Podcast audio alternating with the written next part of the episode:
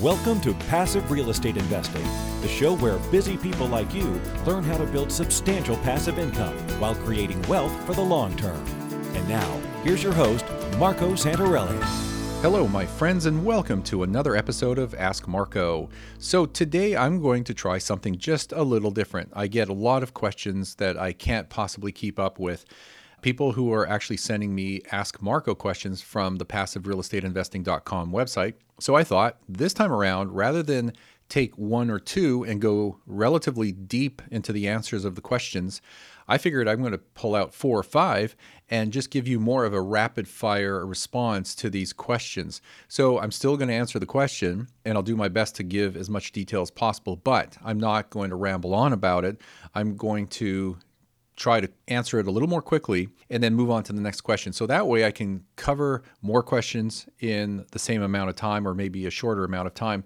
But this way it just gives you a more broader cross-section of questions. So I'm just going to refer to this as a rapid fire listener question episode. So the first question is from Justin. Justin writes in and he says, "Hey Marco, I am a new investor who recently purchased my first rental property and recognized the benefits of buy and hold rental real estate. I was just listening to your podcast on investing in promissory notes. I was wondering where you put promissory notes in terms of investments.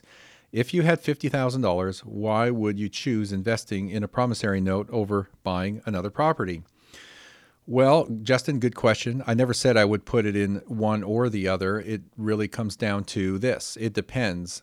And as I've talked about in a previous episode, it comes down to what you're looking for. You see, with promissory notes, they're very one-dimensional. They have a consistent stream of income, usually from interest, unless the note is amortized where it's paying you back principal and interest.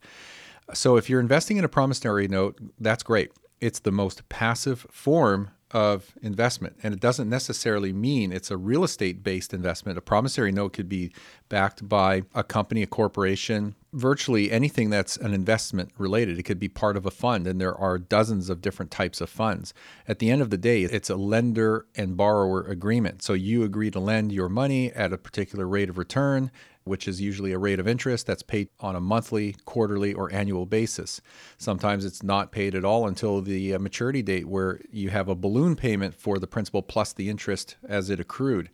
But, you know, it's just interest income. It's very straightforward. There's nothing complex about it. It's very passive. Real estate is everything we've been talking about and everything you probably know about investment real estate. It has multiple ways to make money or make a return. It's not just the cash flow, which gives you cash on cash returns, but it's also the equity growth over time from the amortization of the loan, plus the appreciation that you get from inflation, price inflation over time. Plus you have tax benefits and you're able to leverage. You can't really do that easily with promissory notes. It's one hundred percent of your capital being put to work.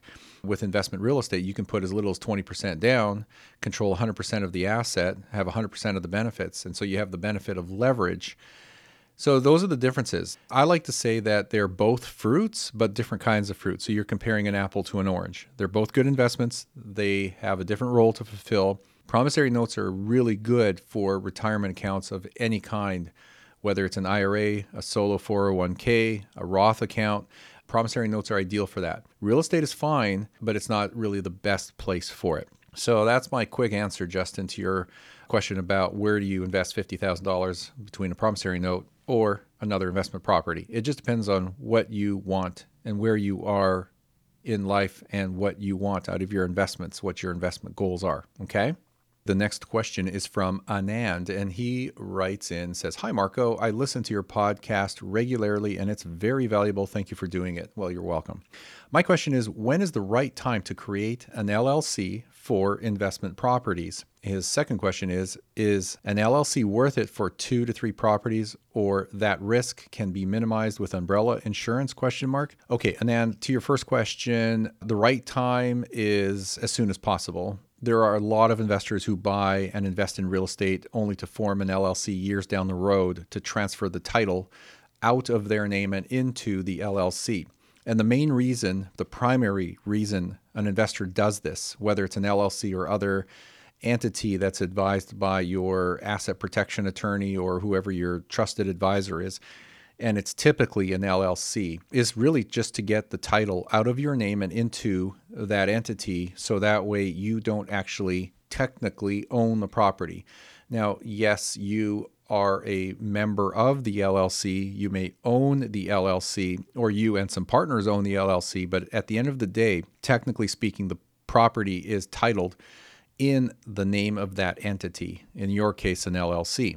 So that means that should, in the unlikely case, a lawsuit or legal situation came to be, the property is not in your name. So a lawsuit that is against you will not likely affect you or the property. In other words, you're basically creating separation between you and your assets. Your assets should be held in their own separate entities that have their own liability protection and insurance and all that other good stuff. So if you look at what the wealthy people do, they really don't own anything. They control everything, but they don't own anything. So they hold everything in L L Cs, in trusts, and in other protective vehicles. Now, to your second question, is the L L C worth it for two or three properties? Yes, it doesn't matter whether you have one, ten, or one hundred properties. You want to hold your assets in specific title holding, equity holding, asset holding entities.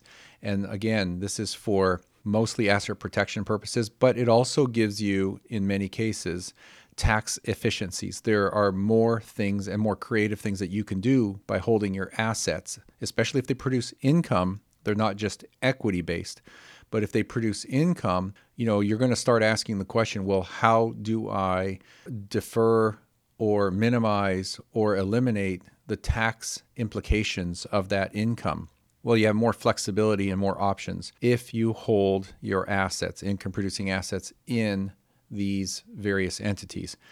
But your question is, can you minimize the risk with umbrella insurance? Well, that's a different thing. Insurance is to cover perils and whatnot that are covered by various insurance. Now, umbrella insurance is just a backstop. It picks up where your existing insurance coverages leave off, whether it be hazard or property insurance or liability insurance, whatever the case is. So yes, it's very smart to have umbrella insurance. So you want your properties, you want to have them in title holding entities.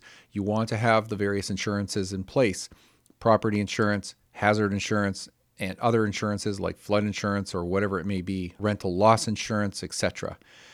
And then you put an umbrella over that, which is the umbrella insurance. And that umbrella insurance policy is what backstops the various other policies. So in case you run out of coverage, your umbrella insurance should pick up where that leaves off. So it gives you an extra inexpensive layer of insurance coverage.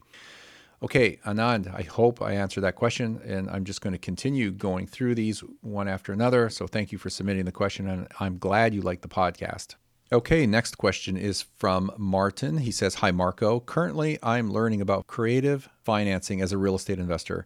I'm seeing a lot of people going about real estate investing this way since they don't want to use their own money, since there's a couple of ways on how to finance the remaining twenty percent down. What would you recommend as a best approach to look for possible investors for an introvert if seller financing is not an option? As they say, your network is your net worth, which is the case, seems very true. Thank you for all your valuable content, Martin." Martin, I'm trying to understand your question. It sounds like you're looking for ways to finance the down payment, the twenty percent. So you would have regular bank financing at the eighty percent, bank or institutional lending, but the other twenty percent is done creatively. Well, I will tell you that it is not impossible. It is doable. I'm sure there's a lot of people who do that.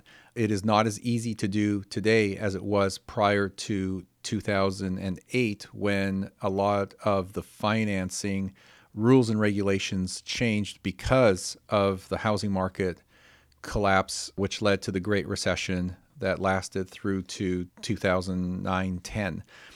So prior to that, and I was doing some of this myself, I was able to negotiate with the seller ways to have a credit back at the close, whether it was on the settlement statement or what they called a closing disclosure back then.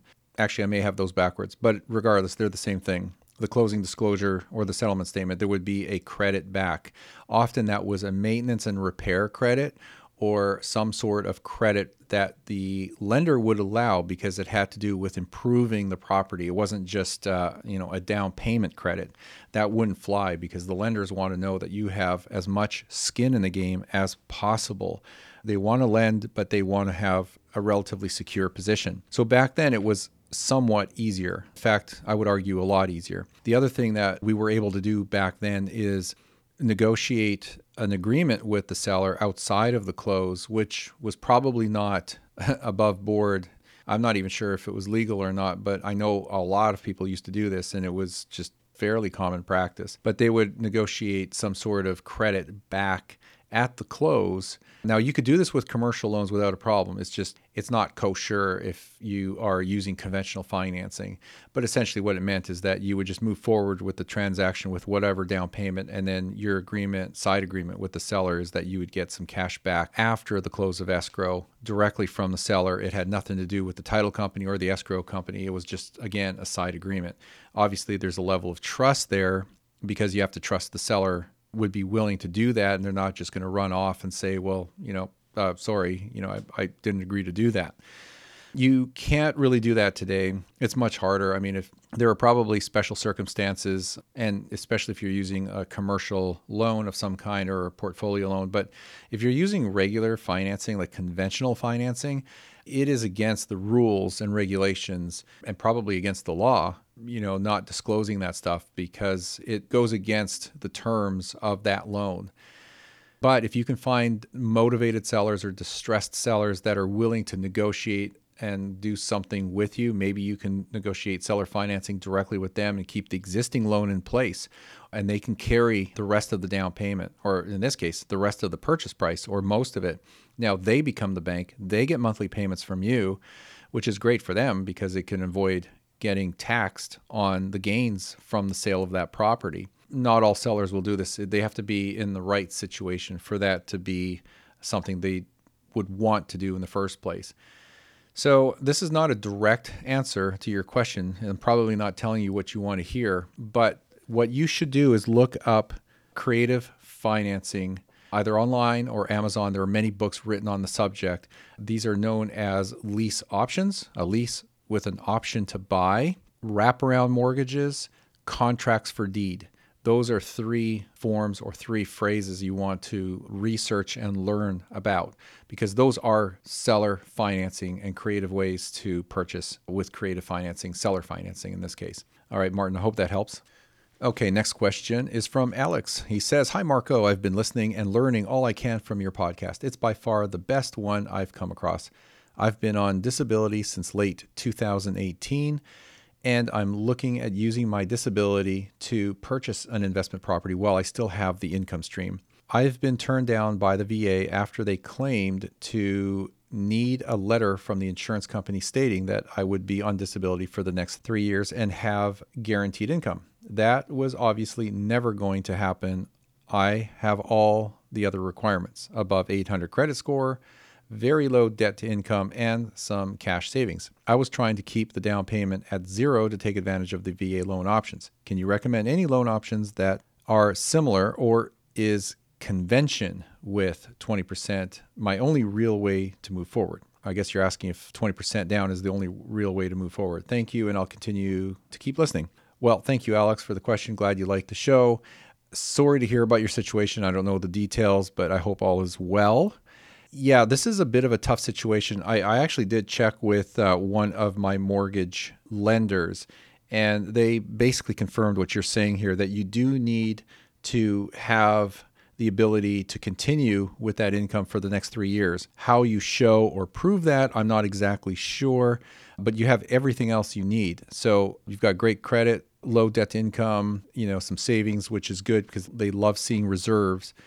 I don't know how you can prove or show that you have a three-year plus runway with that disability income. But if you can, I think you check a big box of the requirements for this.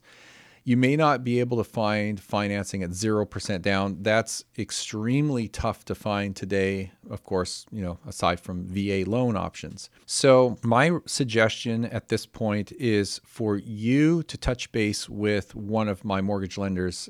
Maybe what I'll do is I'll email you and I'll connect you with Aaron, and you can uh, pass this by him. He can tell you what your options are. Hopefully he can make something work for you. He is pretty creative, so he will be able to navigate any choppy waters to make this work if it's possible. Of course, you know, he's not going to break any rules, but he can certainly bend them. So that will help you, and his goal is to get you financed. So I hope that helps, Alex, and good luck with your situation. I had a few other questions lined up here, but I am going to hold off until the next episode because I am now at the seventeen minute mark.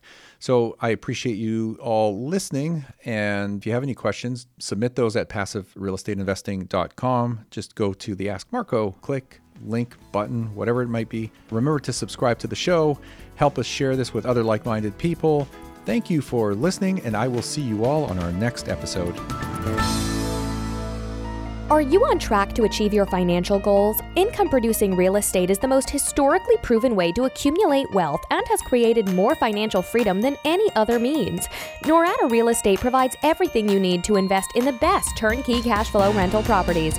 Our simple proven system will help you create real wealth and passive monthly income. Get your free strategy session with our knowledgeable investment counselors at norada real estate dot com. That's N O R A D A real estate dot com. Nothing on this show should be considered specific personal or professional advice. Please consult an appropriate legal, tax, real estate, or business professional for individualized advice. For distribution or publication rights and media interviews, please contact the host.